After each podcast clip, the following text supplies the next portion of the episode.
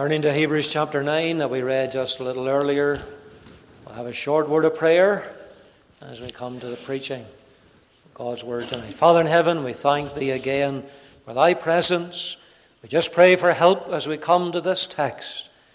Lord, we can say our hearts already have been solemnized.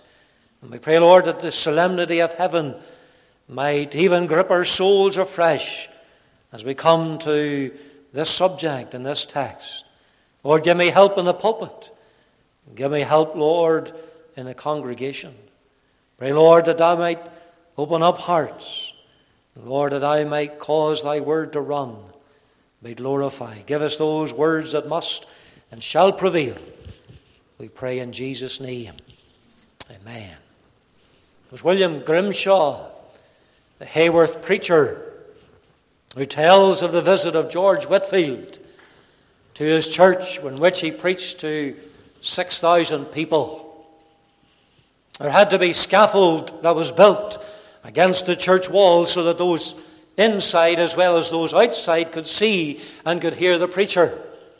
Whitefield is reported to have climbed the scaffold and upon uh, spending a few moments in prayer before casting a long look over the congregation, he then implored the blessing and the presence of God before he solemnly announced his text. Silence was to fall on that entire crowd, only to be disturbed by a loud shriek to which Grimshaw made his way to the place to find out what was the cause. He soon was to elbow his way back to Whitefield, and he was heard to say with concern and alarm, Brother Whitefield, you stand amongst the dead and the dying. And a moral soul has been called into eternity. The destroying angel is passing over the congregation. Cry aloud and spare not. And after a moment or two, Whitefield gave out the same text.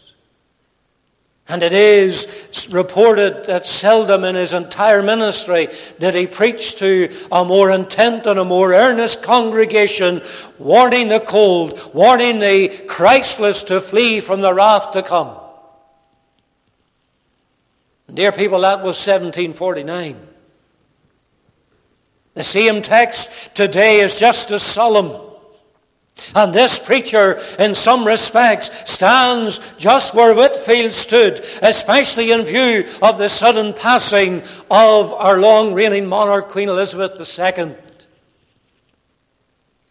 I should say also, as we have read from Hebrews chapter 9, that much of the theme of the Apostle Paul in this book is to show that Christ is greater.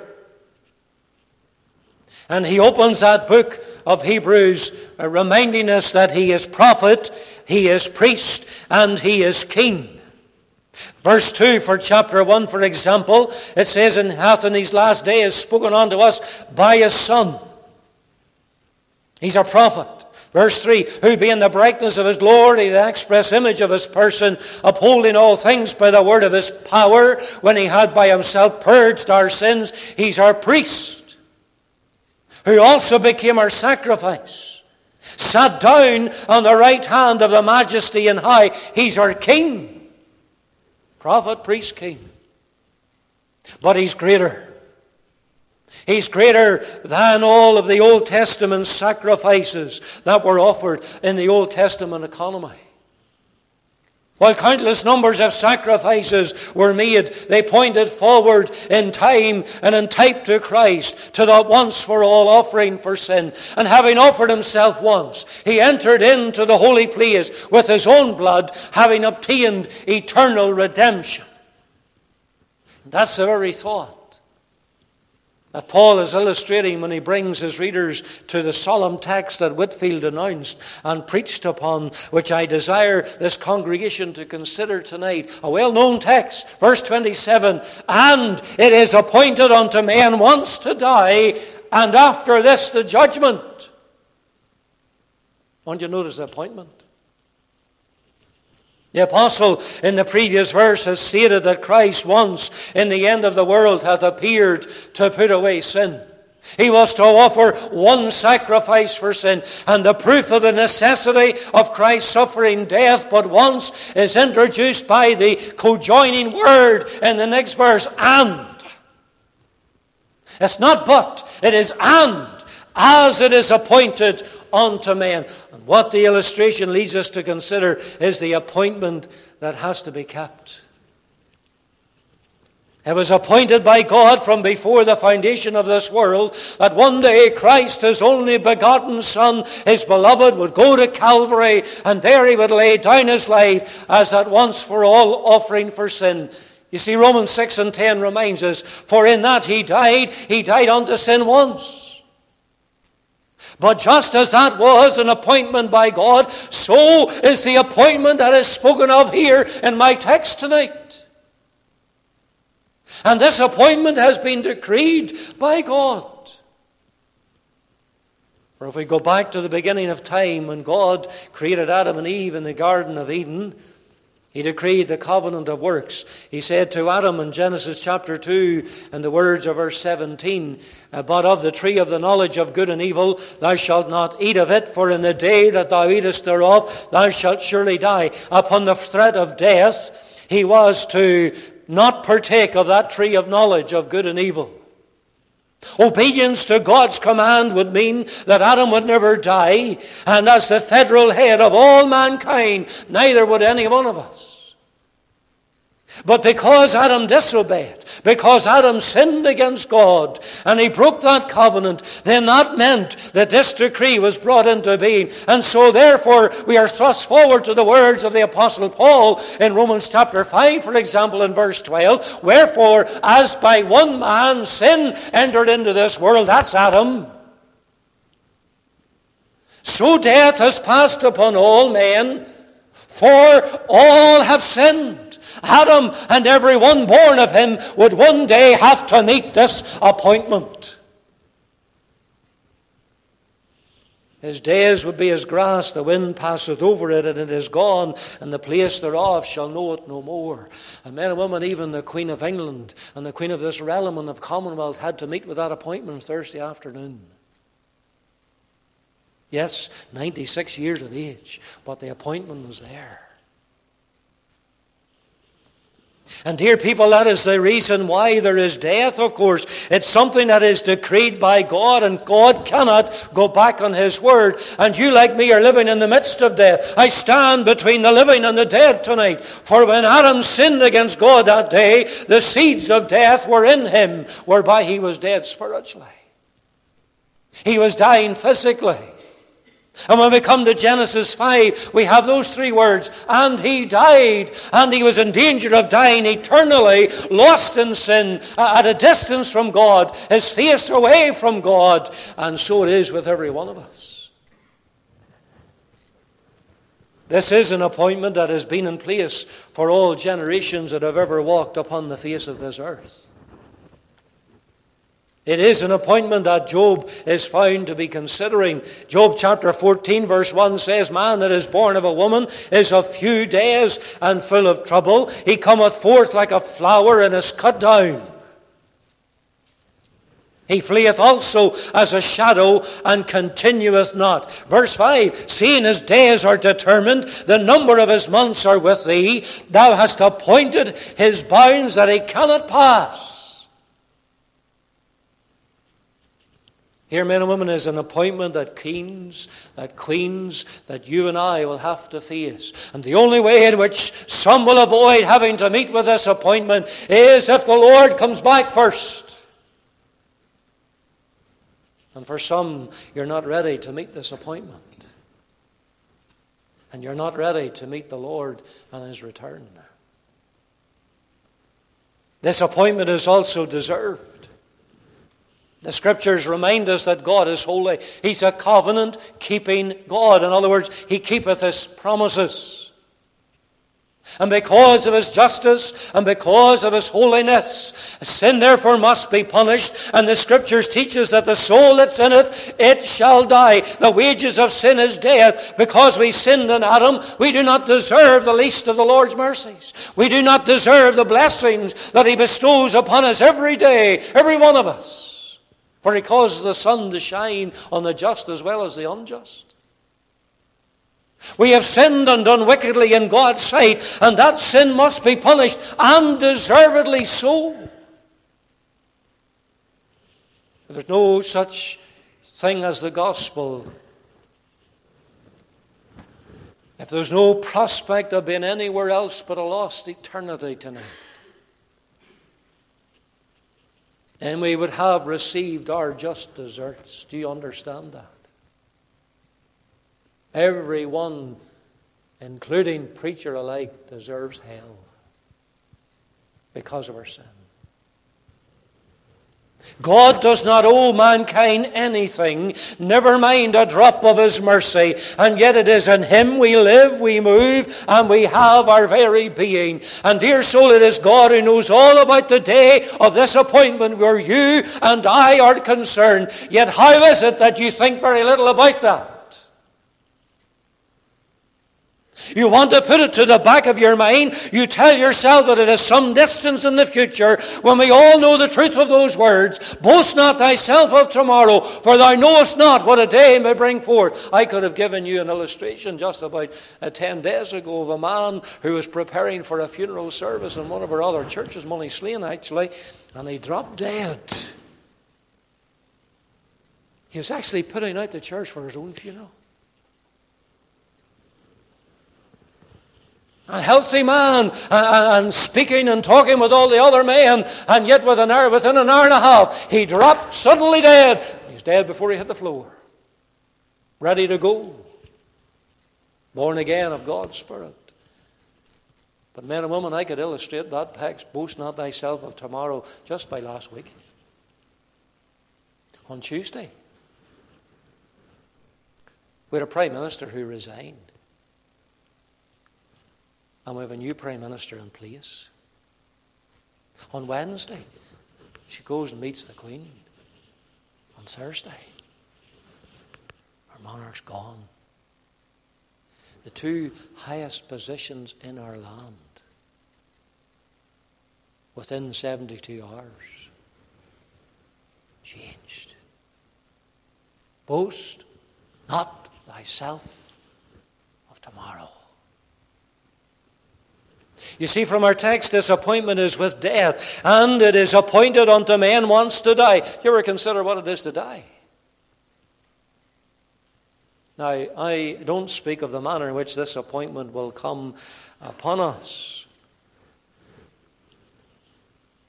There are many, many ways that can come.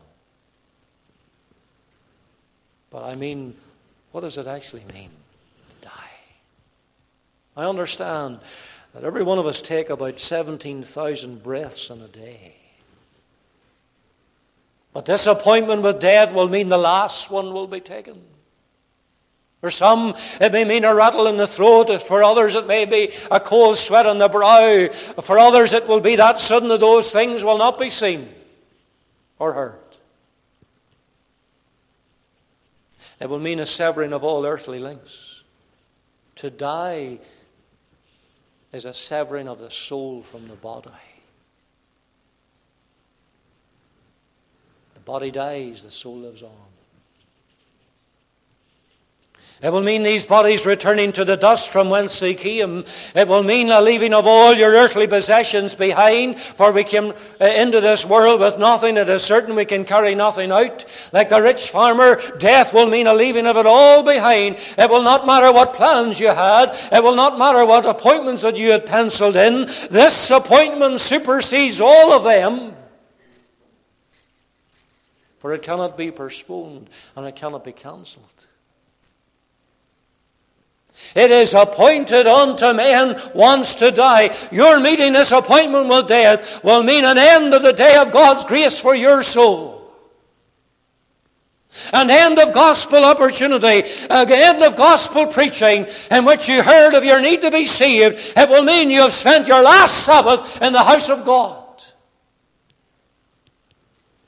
The last time you heard the preacher warn you of the great danger, and that is why you need to heed the urgency of the scriptures and what they display of getting right with God, because God's word says, For behold, now is the accepted time, now is the day of salvation. Have you made preparation for this appointment? But you know, there's not only that here, but there's also the accountability here. You know, increasingly we live in a society that likens the human race to nothing more than a dog or a, an animal out in the field. You might say, What do you mean by that? Calling me a dog? What I mean is this the message of the humanist, the message of the atheist is that we, you live your life whatever way you like, apart from any idea of a superior being. There's no God and all of that. And when it comes to die, that's it. Everything is gone, everything is over. The problem I have with that, man and woman, is that my text of Scripture here, you see, it doesn't end with the word die. It says, and it is appointed unto man once to die, but after this. But after this.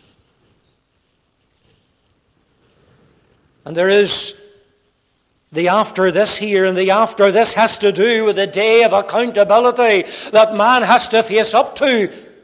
And here's something that is ensured. It is appointed unto man once to die. That's assurance. That's a surety. But it is also assured the latter part of the verse. But after this, and there is the assurance of it because of what God has stated in His Word. I draw you to consider Acts chapter 17 in the words of verse uh, 31. Acts 17, in the words of verse 31, you'll read this. It says, Because he hath appointed a day in the which he will judge the world in righteousness by that man whom he hath ordained, whereof he hath given assurance unto all men in that he hath raised them from the dead. He has appointed unto men once to die. That's true. And God hath appointed a great and a final day of accountability when everyone will be brought before the judge of all the earth, the King of kings. And the absolute assurance of this day is that God hath raised him from the dead. You see, there's the resurrection of Christ. You, you go to verse 31 of Acts 17 and you know who's going to be the judge on the great day of accountability because he raised him from the dead. That's his beloved Son. And that is referring to the day when all sinners in their entire persons, body and soul, will stand before God. No matter if they're scattered dust over the sea, the sea will give up their dead. And the body will come and the soul will come together again and they'll stand before God. Now, don't, have, don't ask me to explain that. But God, who created the, the body out of the dust of the ground, He can bring together the dust again. And we read about in Ezekiel of how bone came to its bone. And it became a living army. And God breathed into them. It became a living army. And Ezekiel was told, Preach! Preach to the bones, preach to them. Men and women of God can bring bone to its bone. There wasn't any, any problem there. The elbow didn't go along the leg, the elbow was in the arm, etc., etc. And God can do that. He can bring the dust of an old body again, and He can bring the soul together, and they'll stand before God. Because the words of Romans 14 and 12 tells us, uh, so then every one of us shall give account of himself to God. Those are not the preacher's words. Those are the words of God who cannot lie. Whether you believe that one day you'll stand before God or not doesn't really matter. The atheist lets on that he doesn't believe that. And these fellows that think that they can outdo God by leaving a note and saying, well, don't bury me, just cremate me. Doesn't matter whether you believe it or not. The Lord has appointed it and has ensured. And our text of Scripture indicates that this day of accountability will mean examination. It's described as a judgment, and in this great judgment at the end of this age, as we know it, there will be the examination which will end all examinations.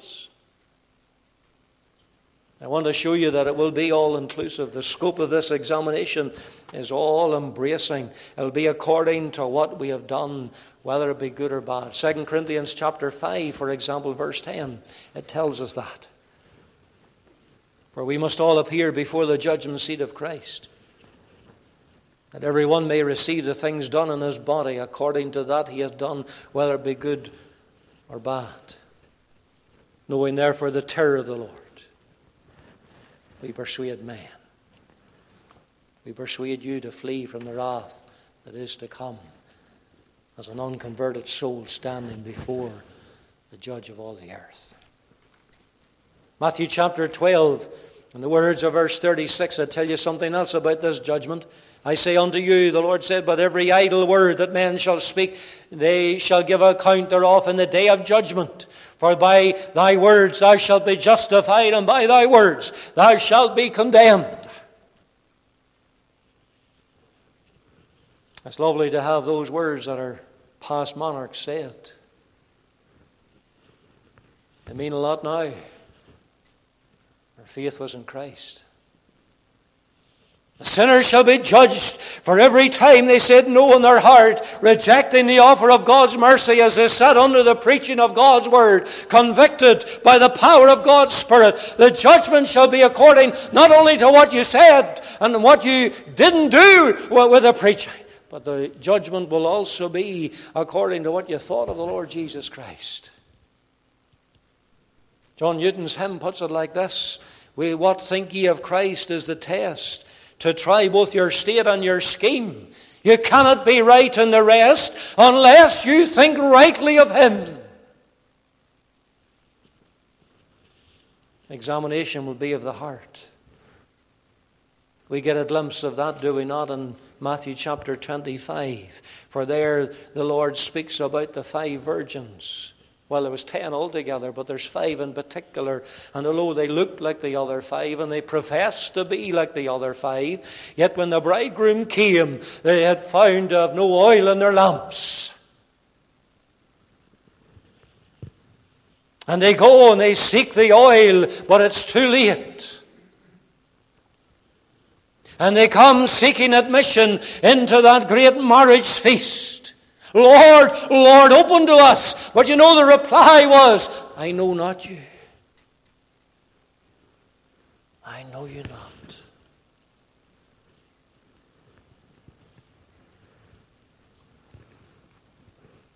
I want you to read, I want you to listen to the words of verse 31 of that chapter. It says, When the Son of Man shall come in his glory and all the holy angels with him, then shall he sit upon the throne of his glory.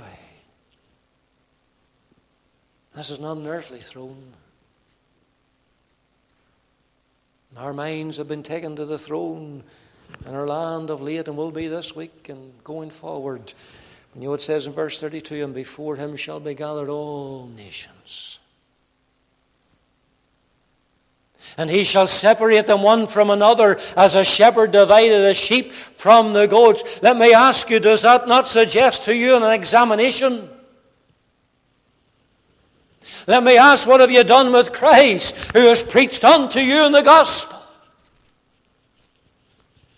You see, dear loved one, this day of accountability will usher in eternity. For while a soul knows as soon as they leave this earth their destiny, that soul goes out into God's eternity. Yet this final day will be the public trial. It will be the revealing of all things that ever they did as God's record books are opened. And for the sinner, it will bring on the sentence which will fix their everlasting doom in a lost eternity. This is the judgment of the great white throne that is spoken of in Revelation 20. The dead and the small and the great shall be there. The kings of the earth and the great men shall be there. The rich and the poor. The young and the older. The bond and the free. Where are they? standing before God. My friend, if you die in your sin one day, you will be at this great white throne judgment, and one day you will face this examination, this accountability, and your eternal destiny will be declared. For whosoever was not found written in the book of life was cast into the lake of fire. That's why it is imperative that you make preparation for the day of your death and after. After this. For you know it'll not always be the way it is now as you sit among God's people. The psalmist opens the book of Psalms by stating, Therefore, the ungodly shall not stand in the judgment, nor sinners in the congregation of the righteous. In the words of the prophet Amos, we simply say to you, Prepare to meet your God. Prepare to meet thy God. One final thought, and is the assurance. Great white throne judgment doesn't have to be your experience. For we have said that this is only for the ungodly, this is only for the Christ rejecter. There'll be the judgment for the believer, but it will not be for their sin. All because of the one of whom we read of in the following verse, the Lord Jesus Christ. And as it is appointed unto man once to die, but after this the judgment, so Christ was once offered to bear the sins of many. And therefore, death and the judgment, it holds no fear for the one who is born again of God's Spirit. For we have an advocate with the Father. It's Jesus Christ the righteous, one who will plead our cause, one who will stand up as our blessed substitute. For he died unto sin once, that we might live unto God. In salvation, you see, the sinner has the assurance of pardon from their sins for God to be just and yet to be able to declare the sinner as righteous in his sight, then sin had to be punished. And it will be punished in one of two ways either in a perfect substitute or else in the sinner for all eternity in hell.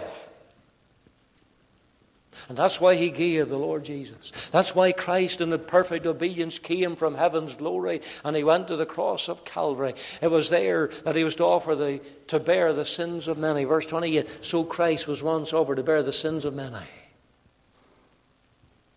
Not all, many. Who's in that many? That's not my business. That's God's business. How many are there? That's God's business. My business is this Are you in that many? It's my business to ask that and to bring it to you. The very words of this chapter declare that without the shedding of blood, there's no remission. That's why Christ came. That's why he gave his own life's blood, so that he might offer a perfect sacrifice unto God, that he might pay the penalty for the sins of his people, and that faith in Christ, they might be pardoned from their iniquities. God says, Thy sins and thine iniquities I will remember no more. Not only does He forgive them in Christ, but they're forgotten, they're covered through the blood of Christ. What a message. That you tonight, sitting in Markethill Free Church, can know sins forgiven. Your greatest problem tonight is sin. That heart of yours. And you can know pardon, you can know cleansing through the blood of the Lord Jesus Christ. We know in Christ the sinner also has the assurance that they have peace with God. The work of the cross was first and foremost a Godward work. It was to ascend unto God as a sweet smelling savour and sacrifice. And the assurance is that Christ, once for all offering for sin, was acceptable in the Father's sight.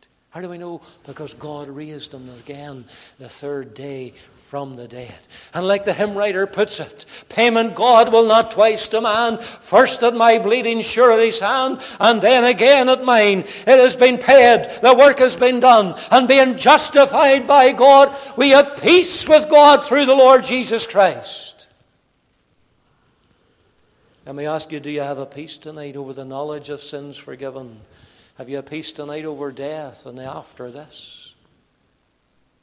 And you have it because you know you're safe and you're secure in Him. The Lord has done that work. The implication is that the believer has also the assurance of a place in heaven one day with Christ, which is far better. He has purchased eternal salvation. He's gone to prepare a place for his people. One day he shall appear without sin. Let me just show you a thing here. There's three appearings here, you know. Look at verse 24. For Christ has not entered into the holy places made with hands, which are the figures of the true, but into heaven itself, now to appear in the presence of God for us. There's his present appearing. He's in glory tonight. He's on the throne of heaven tonight. He's the everlasting high priest tonight. He ever lives to make intercession for his people. There's the present appearing. Verse 26. For then must he often have suffered since the foundation of the world. But now, once in the end of the world, hath he appeared to put away sin by the sacrifice of himself. There's the past appearing. That's when he came to this earth. Those days are known from that time until he comes again as the, as the last days. And he came the first time not to set up his kingdom, but he came that he might purchase eternal redemption for himself, for, for his people, through the sacrifice of himself. There is his past appearing. And then you look at the last verse, 28. And unto them that look for him shall he appear the second time without sin unto salvation. There's his future appearing. And he's coming in all his glory and all the angels with him to gather up those of his own his own people. Unto them shall he appear the second time without sin unto salvation. He's not coming to the cross again. That work is done. Not coming again to be the sin bearer that he did once.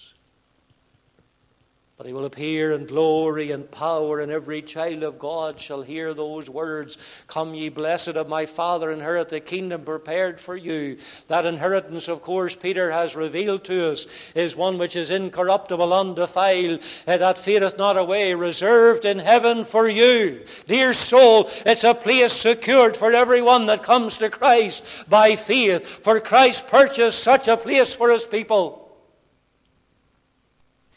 And he did it on the cross of Calvary. He bore their sin that we might never have to. And that they might be in that place where there is no sin and that for all eternity. Tell me, are these not the assurances that you would like to have tonight? Pardon from all your sin, peace with a God whom you have offended and also a home in heaven for all eternity. And those are the assurances that you can have when this appointment with death is met. You can have. If you will but seek the Lord in salvation. If you will repent of your sin tonight. If you will but come and bow the knee while God's Spirit is striving with you. This can be the night of your salvation. We implore you, as we have done with the young people, because we're conscious not every young person was saved on our weekend. And adult, you can come tonight too. And it is appointed unto men once to die. I've seen that. I've seen that in the highest corridors of power in our land.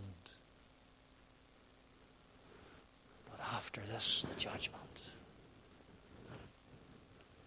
That's why you need to prepare. I pray that you will, even tonight, if you're not saved,